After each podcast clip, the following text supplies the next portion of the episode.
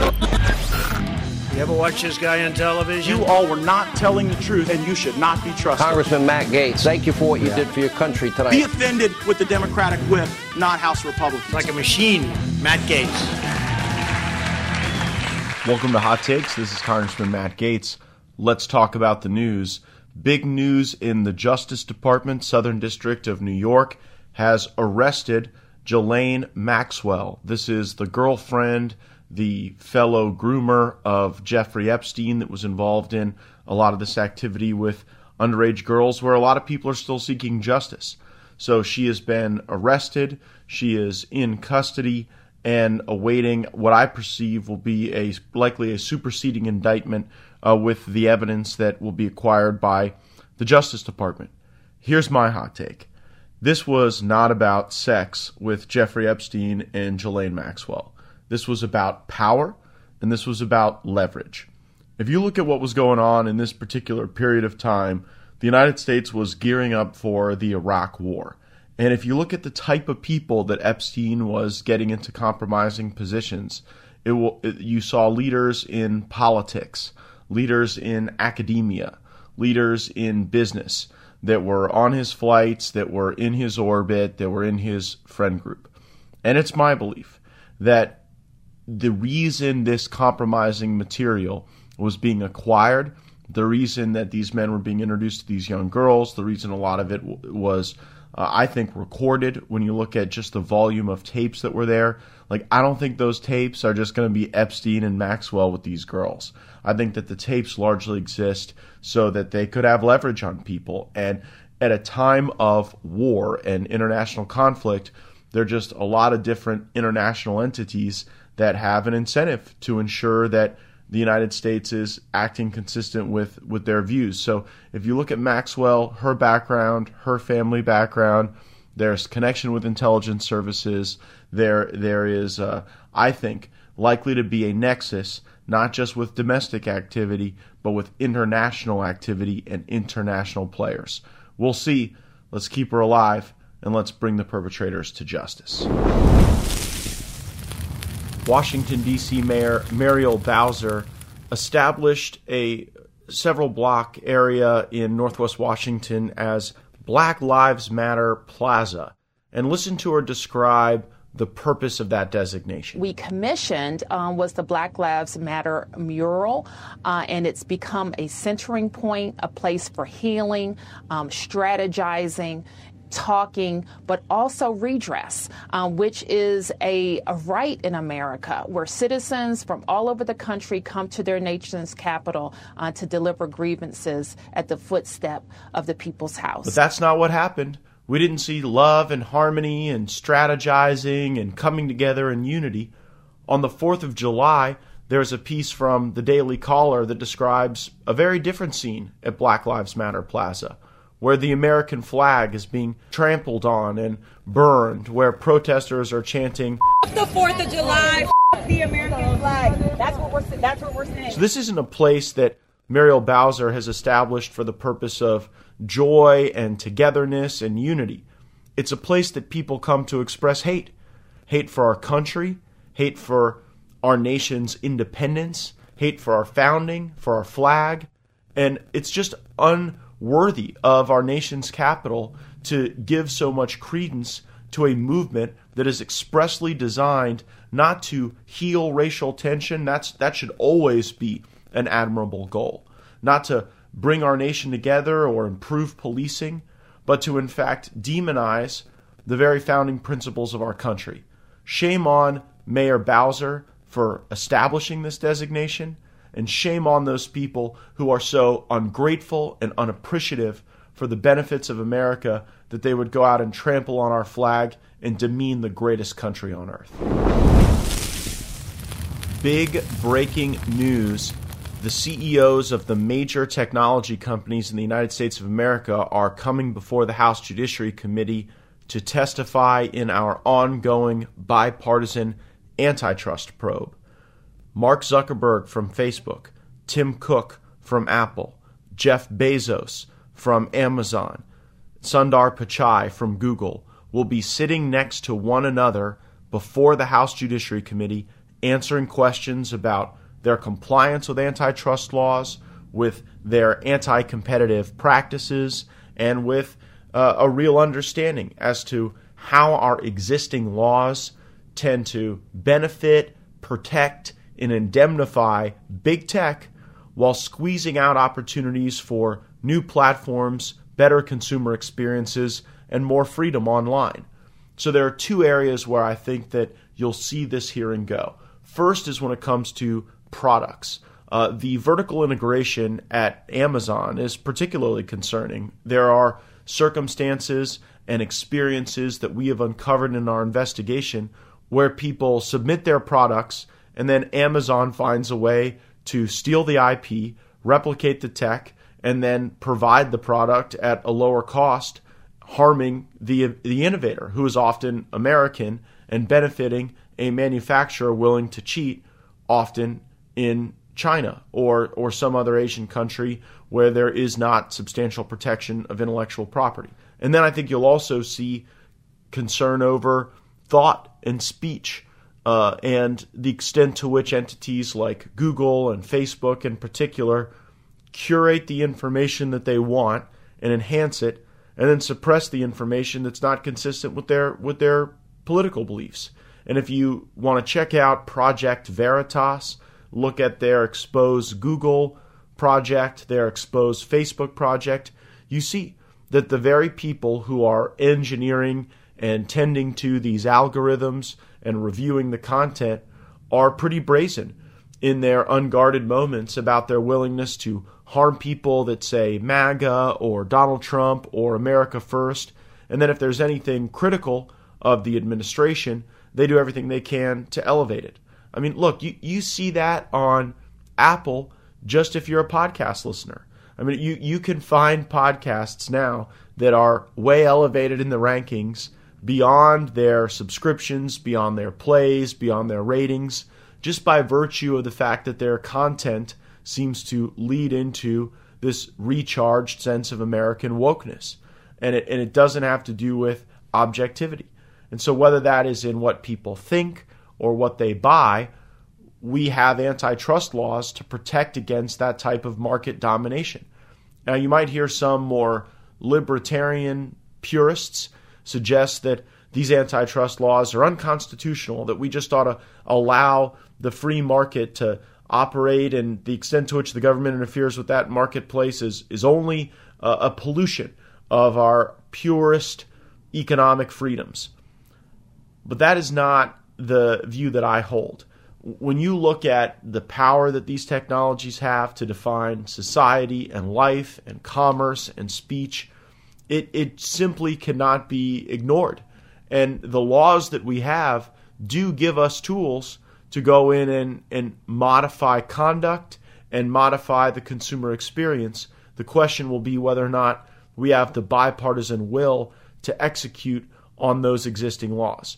And, and I think that we can do it. I think we should do it. And I'm proud that my colleague, David Cicilline, a Democrat from Rhode Island, has negotiated the physical presence of these major C E Os of tech platforms. It will be a historic hearing in the Congress.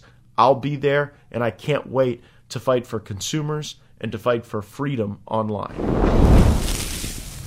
President Trump delivered an amazing speech at Mount Rushmore, drawing Americans together to meet the challenge that we face from those who would want to replace America with something different, with something diminished, with something explicitly Marxist. We will not embrace that return to the second world. We are an innovative, forward-looking, patriotic nation. Here are the words of the president. In our schools, our newsrooms, even our corporate boardrooms, there is a new far-left fascism that demands absolute allegiance. If you do not speak its language, perform its rituals, recite its mantras, and follow its commandments, then you will be censored, banished, blacklisted, persecuted, and punished. It's not going to happen to us. Make no mistake, this left-wing cultural revolution is designed to overthrow the American Revolution. That is why I am deploying federal law enforcement to protect our monuments, arrest the rioters, and prosecute offenders to the fullest extent of the law. America's destiny is in our sights. America's heroes are embedded in our hearts. America's future is in our hands. And ladies and gentlemen, the best is yet to come. America is seeing coronavirus cases surge, and we're also seeing the average age of people with coronavirus really start to plummet. So what we're learning is that you cannot successfully tell young people who do not fear this virus in terms of their own personal safety not to congregate, because they, they will simply ignore those orders. There is no mechanism by which our country can literally lock down life to the point that teenagers and college students, uh, people in their twenties, aren't going to find a way to one another when they personally don't fear the virus. Now, they should be concerned about the virus. They should be far more concerned about the virus than they are, because young people can be vectors to our older Americans, to uh, medically fragile individuals, and this is, is highly contagious. But what we cannot do is go back down into the lockdown cycle for all Americans, because doing so has a real negative consequence on lives. This is something I've talked about on the podcast. Locking people up with their abusers, mental health, the economic severity of a job loss on the life of a family and just the core of, of an American family. But there is a really good piece that puts some meat on the bone from the Washington Post. Uh, it's a piece by William Wan and Heather Long. Crisis for help. Drug overdoses are soaring during the coronavirus pandemic. And the data they analyzed talks about how suspected overdoses nationally jumped eighteen percent in March, twenty-nine percent in April, and then forty-two percent in May. And this was data collected from ambulance teams, hospitals, and police. And this is not a linear increase. This was an exponential increase. And so when we weigh the cost of lives potentially lost from coronavirus with the cost of these lockdowns, I think that the policy choices become clear. We have to tell people like my parents, who are medically fragile, who are in their seventies, who do have underlying comorbidities, to stay home, to stay locked up, and to limit their interaction with people. And then for younger folks who are going to interact with people, we've seen that. The data shows it in Florida and throughout the country. We need exquisite testing. We need enhanced hygiene. We need cooperation with the private sector to ensure that when people are getting food or engaging in other essential services, that they are protected. And then we need to do everything we can to accelerate the therapeutics and the vaccines. If you look at the progress we've already made with remdesivir, with hydroxychloroquine, uh, I think that we will get there. Uh, but in this interim time, uh, it is likely that the Congress is going to be developing uh, more tools for businesses to keep people employed.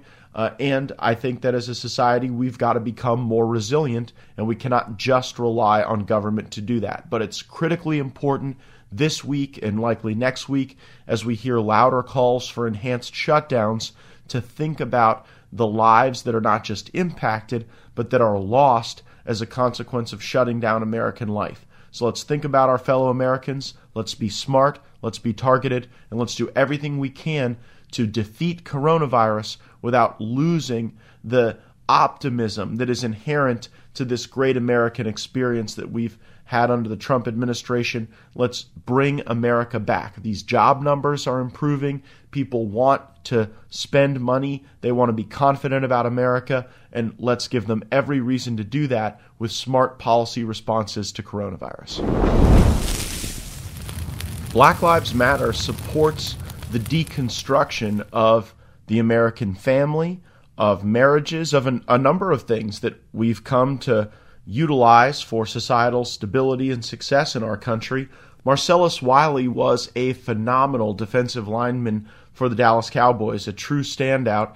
Now he is a commentator on the N F L, and he gave an interview that I think really offers a, an important word of caution when you look at the N F L's embrace of this Black Lives Matter movement and its dangerous ideology. Here's Marcellus Wiley. My family structure is so vital and important to me, not only the one I grew up in, but the one I'm trying to create right now. Being a father and a husband, that's my mission in life right now. How do I reconcile that, what I just told you, with this mission statement that says, quote, we dismantle the patriarchal practice. We disrupt the Western prescribed nuclear family structure requirement. When I know statistics, when I know my reality, forget statistics. I knew this before I even went to Columbia and saw these same statistics that I'm going to read to you right now. That children from single-parent homes versus two-parent homes. The children from the single-parent homes, this is in nineteen ninety-five, I was reading this.